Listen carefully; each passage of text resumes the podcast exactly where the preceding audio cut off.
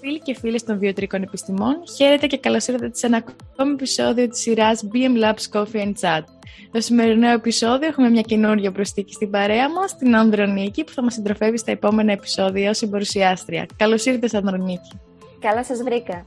Το θέμα του σημερινού επεισοδίου είναι εμπειρίες από μεταπτυχιακό στη Δανία και η ομιλήτριά μας για σήμερα θα είναι η Ιωάννα Μουγιολάρη, απόφυτος τμήματος ιατρικών εργαστηρίων και απόφυτου μεταπτυχιακού Master of Science in Human Biology στο Πανεπιστήμιο της Κοπενχάγης.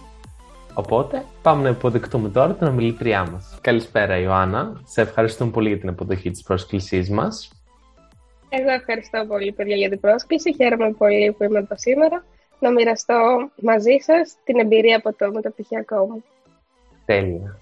Οπότε ας ξεκινήσουμε με μια πολύ εισαγωγική ερώτηση. Θα μπορούσες να μας πεις μερικά πράγματα για εσένα, τι παραδείγματος χάρη θέμα έχει το μεταπτυχιακό σου, πότε αποφύτησες από τη σχολή; Και σε ποιο πανεπιστήμιο και σε ποια χώρα κάνεις το μεταπτυχιακό σου φυσικά; Καταρχάς, εγώ είμαι απόφυτος του Παλαιού Τμήματος Ιατρικών Εργαστηρίων. Αποφύτησα από τη σχολή το 2017 και ήρθα στη Δανία το καλοκαίρι του 2018 για να ξεκινήσω από το φθινόπωρο το μεταπτυχιακό μου.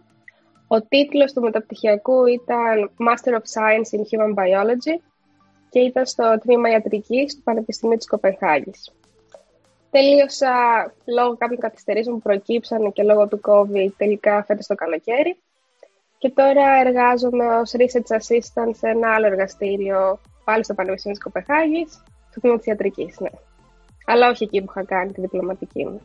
Πολύ ωραία, Ιωάννα. Εγώ θα ήθελα επίσης να ρωτήσω πώς επέλεξες τη συγκεκριμένη χώρα. Δηλαδή, έψαξες και σε άλλες χώρες ή τίτλους μεταπτυχιακών και με βάση ποια κριτήρια επέλεξες το συγκεκριμένο μεταπτυχιακό; Λοιπόν, όταν, όταν είπα να κάνω τις αιτήσεις μεταπτυχιακά, είχα κάνει σε πολλές χώρες, σε πολλές πόλεις στην ίδια χώρα και σε διάφορα μεταπτυχιακά, γιατί δεν ήξερα ακριβώς τι και τι, τι ήθελα, πού ήθελα να πάω και επειδή οι αιτήσει ήταν σχετικά νωρίς, κάπου Δεκέμβριο με Μάρτιο, θυμάμαι καλά, ε, τότε είχα κάνει πολλές και λέω θα δούμε πού θα με δεχτούν και τελικά πού θα πάω.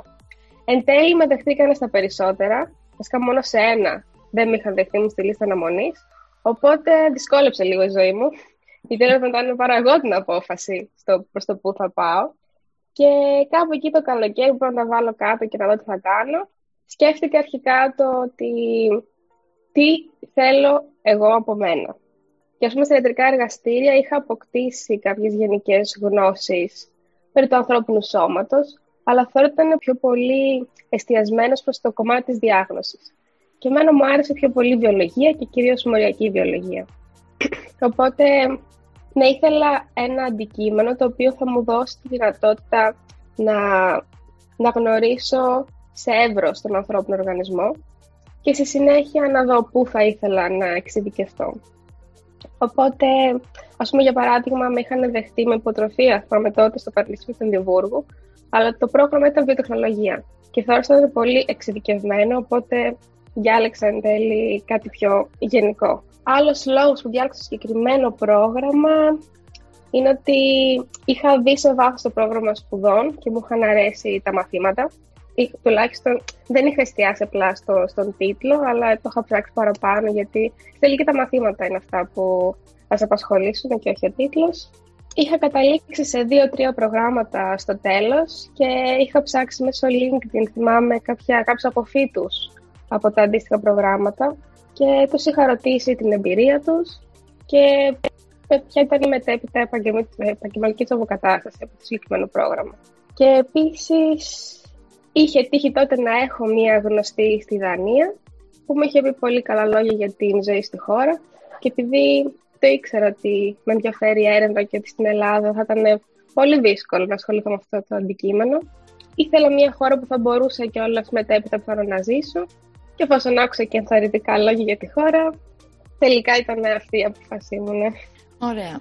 Τώρα θα προχωρήσουμε σε μια ερώτηση κυρίως για το προσαρμοστικά κομμάτια ε, ενός ατόμου που θα αλλάξει χώρα και κατ' επέκταση θα μεταβεί σε μια άλλη κατάσταση ακαδημαϊκή. Ποια ήταν τα βήματα τα οποία περιλάμβανε στην ολική διαδικασία από τη στιγμή που αποφάσισες να κάνεις μεταπτυχιακό μέχρι να πας στην Δανία; Δηλαδή, είχες, ε, επιλέ... είχες βρει έναν τρόπο να ψάξεις, να επιλέξεις το πώς θα κάνεις το βιογραφικό σου, τη στατική επιστολή που θα, τις στατικές επιστολές που θα χρειαστείς, τη συνέντευξη και την μετέπειτα μετακόμιση στη Δανία. Λοιπόν, ε, όπως σας είπα και πριν, από τα πρώτα χρόνια στη σχολή στατικά εργαστή είχα καταλάβει ότι μου αρέσει πιο πολύ το ερευνητικό κομμάτι, οπότε είχα προσεγγίσει κάποιους καθηγητές, ως βοηθούσα στο εργαστήριο, οπότε είχα ξεκινήσει ας πούμε σχετικά νωρίς να, να χτίζω κάπως το βιογραφικό μου. Θεωρώ ότι μία πρώτη δοκιμή του να κάνει το βιογραφικό σου πρέπει να γίνει σχετικά νωρίς, γιατί θέλει πολλή δουλειά. Το πρώτο μου βιογραφικό ήταν πρώτο, δεύτερο έτη, ήταν δύο σελίδες, κάτι τεράστια γράμματα. Εντάξει, δεν ήξερα. Μου πήρε αρκετή δουλειά να το, να το φτιάξω όπως θέλω. Οπότε γενικά και το βιογραφικό και το motivation letter καλό είναι να ξεκινήσει κάποιος να τα να τα δουλεύει από νωρίς, γιατί αν το αφήσετε τελευταία στιγμή θα ζοριστείτε.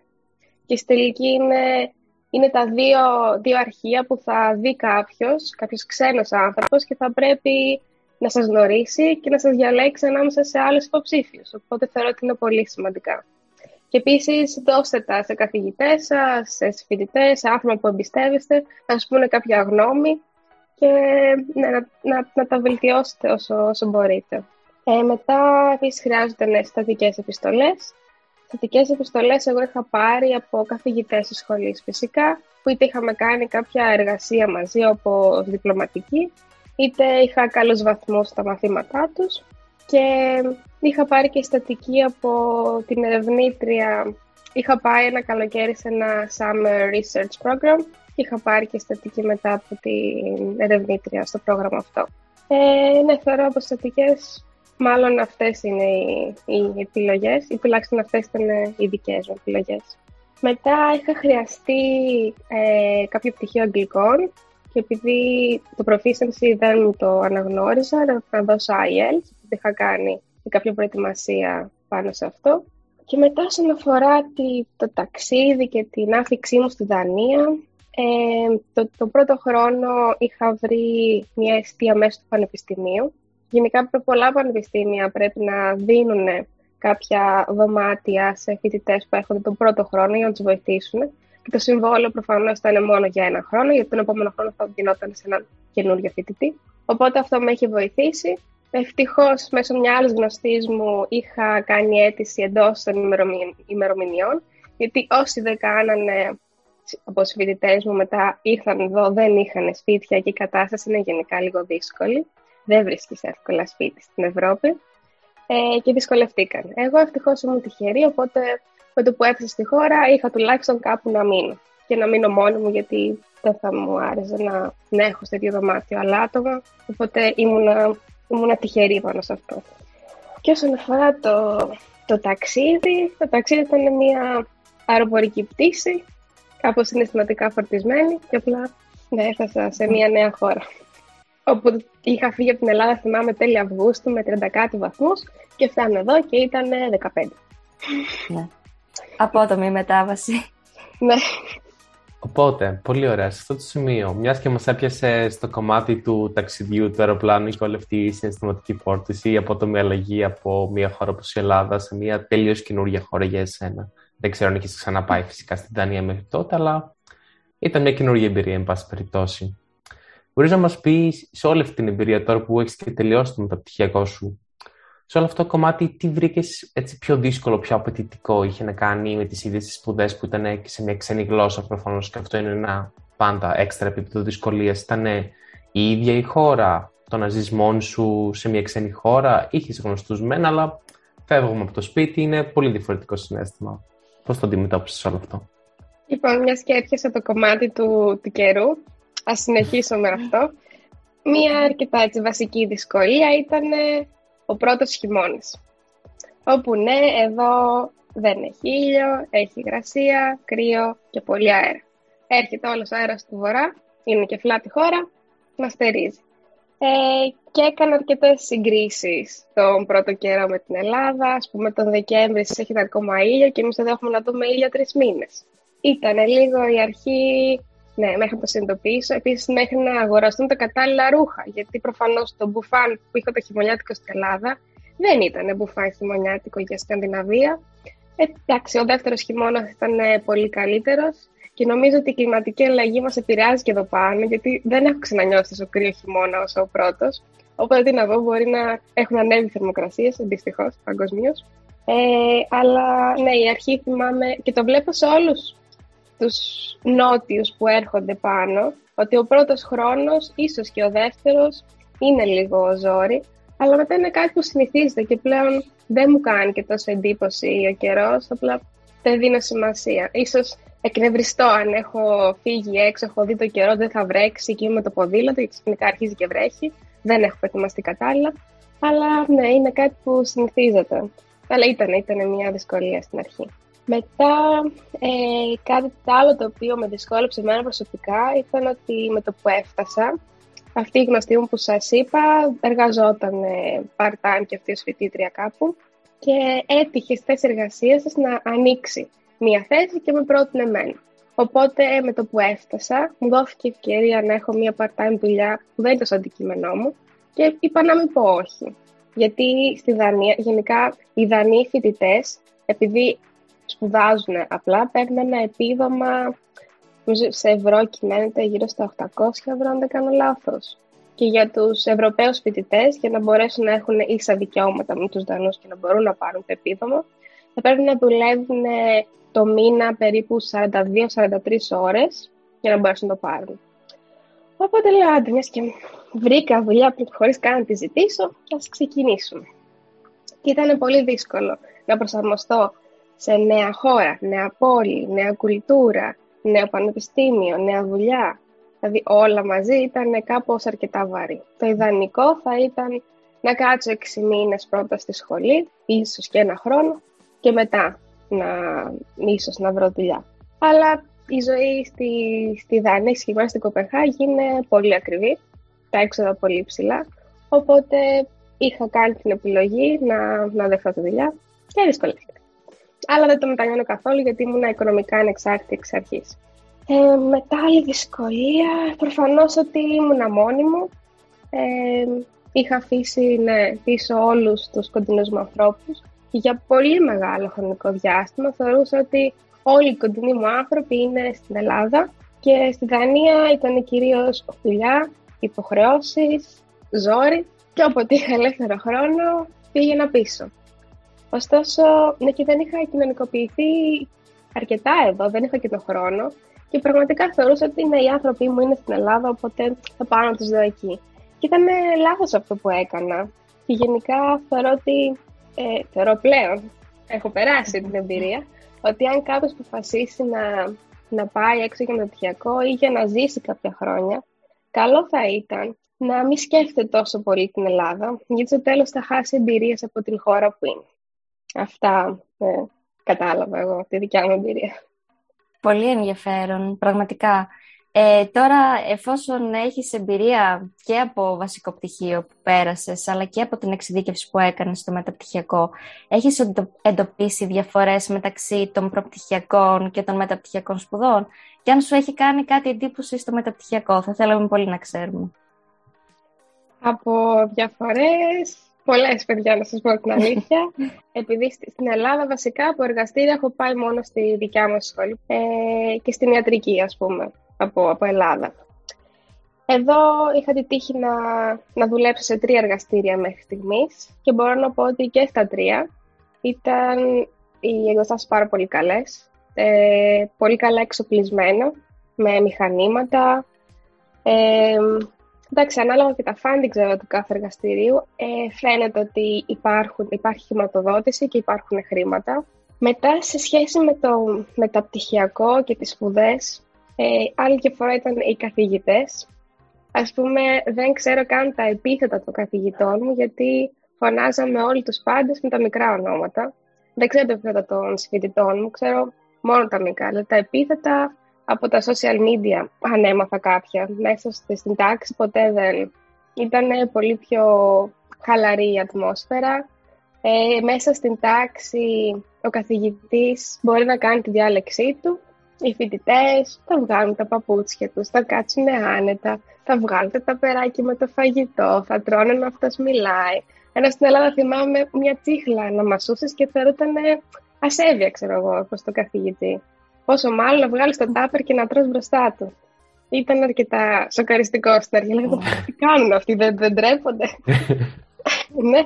Και, και το μάθημα είναι επίσης διαφορετικό, γιατί ο καθηγητής μιλάει, κάνει τη διάλεξή του, αλλά οι φοιτητές το διακόπτουν στη μέση, κάνουν ερωτήσεις και κυρίως όταν κάνανε οι δανείοι οι φοιτητές. Και σκεφτόμουν πάλι, εγώ είμαι καλά. Δεν σέβομαι τον άνθρωπο, δεν τον αφήνω να τελειώσει αυτά που έχει να πει και τον διακόπτουν στη μέση. Και αρκετά αργότερα συνειδητοποίησα ότι έτσι είναι ε, έτσι έχουν μάθει στη διδασκαλία τους. Είναι πιο διαδραστικό, δεν είναι απλά μονόλογος και κάνεις ερωτήσεις στο τέλος. Και ναι, εντάξει, εγώ ποτέ μου δεν τολμούσα να διακόψω την ώρα του μαθήματος, αλλά οι Δανείοι σίγουρα το κάνανε και πιθανόν έτσι να μαθαίνεις και περισσότερα. Και ας πούμε την ύλη μας την είχαν δώσει από πιο πριν, από τη διάλεξη, οπότε έπρεπε να διαβάσεις κιόλας και να πας στο μάθημα. Οπότε μάλλον ξέρανε και τι να ρωτήσουν από πριν. Κάτι που στην Ελλάδα πηγαίναμε και ήταν έκπληξη το, περίπου το τι θα σας πει σήμερα ο καθηγητής. Οπότε και αυτό ήταν μια έτσι μεγάλη διαφορά. Ε, σίγουρα κάποια πράγματα είναι διαφορετικά και λόγω κουλτούρας, συνηθιών ε, και ανάλογα και τη χώρα εννοείται διαφορετικές χρηματοδοτήσεις έχει το κάθε εργαστήριο. Αλλά όσον αφορά το πρόγραμμα σπουδών, ας πούμε, δηλαδή ε, ένιωσες ότι υπήρχαν διαφορετικές ανάγκες, διαφορετικές απαιτήσεις ε, από σένα σε σύγκριση ας πούμε, με τις προπτυχιακές σπουδές; Δηλαδή, τι, τι διαφορετικό έπρεπε να δώσεις ας πούμε, στο μεταπτυχιακό; Καταρχάς, ήταν καταρχάς η γλώσσα σίγουρα, που ήταν ένας παράγοντας δυσκολία. Στου πρώτους μήνες μου παίρνει παραπάνω χρόνο για να διαβάσω και να κατανοήσω τους τόμους στα αγγλικά και επίσης να εξεταστώ στα αγγλικά. Ε, οι τρόποι εξέτασης ήταν ε, πολύ διαφορετικοί, οπότε και ο τρόπος διαβάσματος πρέπει να ήταν διαφορετικός. Στην Ελλάδα, θυμάμαι, υπήρχε πολύ παπαγαλία. Ε, ήταν ο πιο ασφαλής τρόπος, ας πούμε, για να πάρεις καλό βαθμό. Εδώ πέρα κάτι τέτοιο δεν μπορούσε να ισχύει, γιατί ο τρόπος εξέτασης ήταν. Ε, δεν στο επέτρεπε. Αυτό έπρεπε να κατανοήσεις το κείμενο για να μπορέσεις να το εξηγήσεις, γιατί πολλές εξετάσεις ήταν προφορικά. Α πούμε, για παράδειγμα, σε ένα μάθημα, στη μοριακή βιολογία, πρέπει να διαλέξουμε μέσα σε όλο το εύρος τα πράγματα που είχαμε διδαχθεί, ένα συγκεκριμένο αντικείμενο, να κάνουμε ένα project 10 σελίδες με κάποιον καθηγητή και συνέχεια θα εξεταζόμασταν από έναν άλλον καθηγητή, 20 λεπτά παρουσίαση, 20 λεπτά ερωτήσεις στο project και 20 λεπτά γενικές ερωτήσεις στους δύο τόμους που είχαμε να διαβάσουμε. Οπότε δεν μπορούσες εκεί να, να μάθεις απ' έξω τη δύο ολόκληρα βιβλία, να, να βάλεις τη κριτική σου σκέψη, να δεις τι είναι πιο σημαντικό να μάθεις και μετά πώς θα το συνδέσεις και πώς θα το εξηγήσεις. Ε, σε ένα άλλο μάθημα μας, είχα, μας είχαν δώσει πούμε, 80 ερωτήσεις ε, και θα έπρεπε σε αυτές τις 80 ερωτήσεις να κάνουμε στη κάθε μία 15 λεπτά παρουσίαση, αλλά παρουσίαση ζωγραφιστή, σε φάση στον πίνακα και θα πρέπει να ζωγραφίσεις αντικείμενο. Και ήταν στην ανοσολογία, οπότε φανταστείτε να ζωγραφίσω τα κύτταρα, τους υποδοχείς, μηχανισμούς αλληλεπίδρασης. Οπότε πήγαινε στην μέρα της εξέτασης, είχες μπροστά σου τις 80 ερωτήσεις, έπρεπε να διαλέξει μία και θα εξεταζόσουν σε αυτήν. Και έπρεπε να παρουσιάσεις την ερώτησή σου και μετά ερωτήσει που θα έκανε ο καθηγητής πάνω σε αυτά που παρουσίασες. Οπότε ήταν πολύ διαφορετικός ο τρόπος διαβάσματος. Και επίσης οι φοιτητές αλληλοβοηθιόμασταν μεταξύ μας. Μοιράζαμε σημειώσεις από τα προηγούμενα έτη, μας είχαν δώσει τις σημειώσεις τους Κάτι που στην Ελλάδα θεωρώ ότι τουλάχιστον στη δικιάς μου γενιά δεν υπήρχε τόσο. Δηλαδή υπήρχε πιο πολύ κλίμα ανταγωνισμού. Ενώ εδώ δεν υπήρχε τόσο, βοηθούσαμε ο ένας τον άλλον. Ε, και γενικά, βασικά θυμάμαι το που ξεκίνησα με το πτυχιακό, είχαμε πρώτα ένα intro week όπως είχαν όλα τα μεταπτυχιακά και συγκεκριμένα στο δικό μου είχαμε και ένα intro trip αργότερα. Μέσα στο Σεπτέμβριο είχαμε πάει για ένα Σαββατοκύριακο σε μια καμπίνα στο δάσος, 40 άτομα, και ήταν πολύ ωραία εμπειρία στο να δεθούμε μεταξύ μας. Οπότε, ναι, είχαμε τις φιλικές σχέσεις όλες οι φοιτητές. Νομίζω αυτές ήταν οι βασικές διαφορές που εγώ εντόπισα σε προπτυχιακό και μεταπτυχιακό. Πολύ ωραία. Από την εμπειρία σου τη συνολική, θα, θα είχες να προτείνεις κάποια tips, έτσι, μερικά πράγματα σε όσους θέλουν να βρουν ένα μεταπτυχιακό στο εξωτερικό. Tips. Ε, όπως είπα και πριν, να ξεκινήσει κάποιος να δουλεύει το βιογραφικό του και το motivation letter από νωρίς. Θα πρέπει οι καθηγητές επίσης να σας ξέρουν και να σας δώσουν κάποια στατική επιστολή, οπότε ο καθηγητής διπλωματικής σας σίγουρα λογικά θα σας ξέρει, αλλά καλό θα ήταν να, να είστε φιλικοί και όχι άτακτοι στα μαθήματα, ώστε να έχουν μια καλή γνώμη για σας, για να μπορέσουν αργότερα να σας δώσουν στατική επιστολή με καλά λόγια. Να εστιάσει κάποιος κυρίως στο πρόγραμμα σπουδών του μεταπτυχιακού, να δει τι μαθήματα έχει, ίσως τη βιβλία θα χρειαστεί να διαβάσει και όχι τόσο απλά σε έναν τίτλο, γιατί ο τίτλος... Στην Ελλάδα κοιτάμε πολύ τους τίτλους, αλλά νομίζω ότι τουλάχιστον στη Δανία κοιτάνε το τι έχεις κάνει και το τι έχεις μάθει πέρα από απλά ένα, ένα όνομα. Και επίσης κάτι τελευταίο, αν κάποιος θέλει να κάνει το πτυχιακό για να, για να μείνει κιόλας έξω μετέπειτα, καλό θα ήταν να δει και ποια είναι η αποκατάσταση του μεταπτυχιακού αυτού στην χώρα που θα ήθελε να μείνει. Νομίζω αυτές θα ήταν οι συμβουλές που θα έδωνα σε κάποιο καινούριο φοιτητή που τώρα κάνει αυτά τα βήματα. Είμαι σίγουρος ότι όσοι δουν το συγκεκριμένο επεισόδιο θα τις βρουν πολύ χρήσιμες, αλλά και εμείς φυσικά που τις ακούμε, γιατί είμαστε και εμείς σε μια έρευνα για μεταπτυχιακό, κάποιοι λίγο περισσότερο ή λιγότερο. Αλλά θα πιάσω πάλι μια αναφορά από το τελευταίο πράγμα που ανέφερες στο θέμα της αποκατάστασης. Ναι. Έχοντας μόλις τελειώσει το συγκεκριμένο μεταπτυχιακό και όπως μας έχεις πει, ήδη έχεις βρει κάποια εργασία πάνω στον τομέα αυτό. Θα ήθελα να μας πεις το συγκεκριμένο μεταπτυχιακό, τι ορίζεται, πιστεύεις ότι σου έχει δώσει, αλλά και γενικότερα η Δανία σαν χώρα προσφέρει αποκατάσταση στους μεταπτυχιακούς φοιτητές. Είναι κάτι αυτό που έχεις διακρίνει ενδεχομένως και από άλλα άτομα στο έτος σου, γνωστούς σου και τα σχετικά; Ναι. Λοιπόν, θα μιλήσω πρώτα για μένα και μετά για γνωστούς που έχω.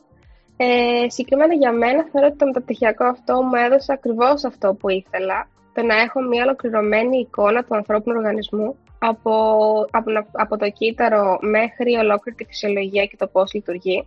Και τα μαθήματα που έκανα ήταν ε, πάρα πολύ βοηθητικά. Από τη μοριακή βιολογία, μοριακή ανοσολογία, φαρμακολογία. Έχω ναι, πολύ καλή εικόνα του πώς λειτουργεί ο οργανισμός μας. Και ακριβώς επειδή έχω ολοκληρωμένη εικόνα θα μπορούσα να εργαστώ σε, σε εύρος αντικειμένων. Ας πούμε, η διπλωματική μου ήταν ε, στην ανοσολογία και στο μεταβολισμό. Η Δανία συγκεκριμένα έχει αρκετά μεγάλη ιστορία στην έρευνα του μεταβολισμού. Νοβονόρτης και διαβήτης είναι αρκετά διαδεδομένοι. Ε, αλλά έτυχε να βρω δουλειά στη διάγνωση του καρκίνου. Και τώρα δουλεύω πάνω στην ανάπτυξη μιας νέας μεθόδου ανείχνευσης και ανάλυσης καρκινικών κυτάρων από το αίμα. Και φαντάζομαι όσο ακόμα τουλάχιστον είμαι καινούρια ε, στον χώρο, θα μπορούσα να, να πάω προς νευροεπιστήμες ή σε, κάποιο, σε κάποιον άλλο τομέα που ίσως να μην έχω τόση εμπειρία τώρα, αλλά εύκολα μετά από κάποιο, κάποια προσπάθεια διαβάσματος θα μπορούσα να, να ανταπεξέλθω. Ε, οπότε αργότερα με το διδακτορικό που θα κάνω, αν θα κάνω θα δούμε, θα μπορούσα να εξειδικευτώ περαιτέρω, αλλά προς το παρόν πέτυχα αυτό που ήθελα, οπότε είμαι πολύ ικανοποιημένη και ήμουν τυχερή, βρήκα δουλειά πολύ γρήγορα μετά την αποφύτισή μου. Ε, γενικά από το μεταπτυχιακό μου, βασικά όλοι οι συμπληκτέ μου αυτή τη στιγμή εργάζονται, είτε στη Δανία είτε κάποιοι γύρισαν πίσω στις χώρες τους, χώρες όπως Καναδάς, Γερμανία, βρήκαν δουλειές εκεί. Ε, οι υπόλοιποι, βασικά πιο πολλοί έχουν μείνει στη Δανία, όσο ξέρω, και είναι ικανοποιημένοι με τις δουλειές τους σε πραγματικά πολύ μεγάλο εύρος αντικειμένου από consulting και έρευνα σε πολλούς τομείς. Οπότε είχε καλή αποκατάσταση στο δικό μου μεταπτυχιακό. Τώρα σχετικά με άλλα μεταπτυχιακά, επειδή έχω επαφή και με Έλληνες και με κάποιους άλλους, άλλους ξένους που είναι όχι τόσο στο κλάδο μου, μπορεί να είναι προς ε, engineering ή IT, ε, κάποιοι βρίσκουν κατευθείαν, κάποιοι όχι κατευθείαν. Αλλά πάνω στον χρόνο θεωρώ ότι περισσότεροι κάτι έχουν βρει. Και το καλό της Δανίας συγκεκριμένα είναι ότι ε, οι Ευρωπαίοι φοιτητές με το που τελειώσουν το μεταπτυχιακό, όπως ακριβώς ισχύει και για τους Δανούς, μπαίνουν κατευθείαν στο Ταμείο Ανεργίας. Οπότε το Ταμείο Ανεργίας είναι, ας πούμε δεν θυμάμαι τώρα πώς ακριβώς έπαιρνα, 900 ευρώ, 1000, θα σας γελάσω, δεν το θυμάμαι. Αλλά τουλάχιστον είναι ένα βοήθημα με το που τελειώσεις. Δεν χρειάζεται να γυρίσεις πίσω στην Ελλάδα και να ψάξεις για δουλειά. Μπορείς να κάτσεις εδώ και να ψάξεις για να, να βρεις κάτι. Και στη τελική, αν δεν βρεις κατευθείαν κάτι στο αντικείμενό σου, μέσα στον πρώτο, δεύτερο χρόνο, γιατί το Ταμείο Ενεργείας νομίζω ε, ισχύει για 1,5 με 2 χρόνια, ε, Δυστυχώς δεν μπορείς να κάνεις κάτι που δεν είναι αντικείμενο και παράλληλα να ψάχνεις μέχρι να βρεις αυτό που σου ταιριάζει. Αλλά ξαναλέω από το δικό μου το πτυχιακό, οι περισσότεροι βρήκαν. Οπότε υπάρχει απορρόφηση στο αντικείμενο αυτό. Πολύ ωραία. Σε ευχαριστούμε πάρα πολύ για αυτή την ενημερωτική και πολύ πλήρη κουβέντα. Χάρηκαμε πολύ που σε είχαμε στην παρέα μας. Εγώ ευχαριστώ πολύ για την πρόσκληση, παιδιά. Αν έχετε κάποια άλλη απορία, ευχαρίστω να επικοινωνήσετε μαζί μου. Οπότε σε αυτό το σημείο μπορούμε να σε αποδεσμεύσουμε. Σε ευχαριστούμε για άλλη μια φορά, Ιωάννα. Καλή συνέχεια. Ευχαριστώ πολύ, παιδιά. Καλή συνέχεια. Γεια σου, Ιωάννα. Γεια σας. Σε αυτό το σημείο φτάσαμε στο τέλος του επεισοδίου μας. Μείνετε συντονισμένοι και για τα επόμενα επεισόδια που έρχονται. Μην ξεχάσετε να κάνετε like σε αυτό το βίντεο και subscribe στο κανάλι μας στο YouTube. Μέχρι το επόμενο επεισόδιο, καλή σας συνέχεια. Γεια σας. Καλή συνέχεια.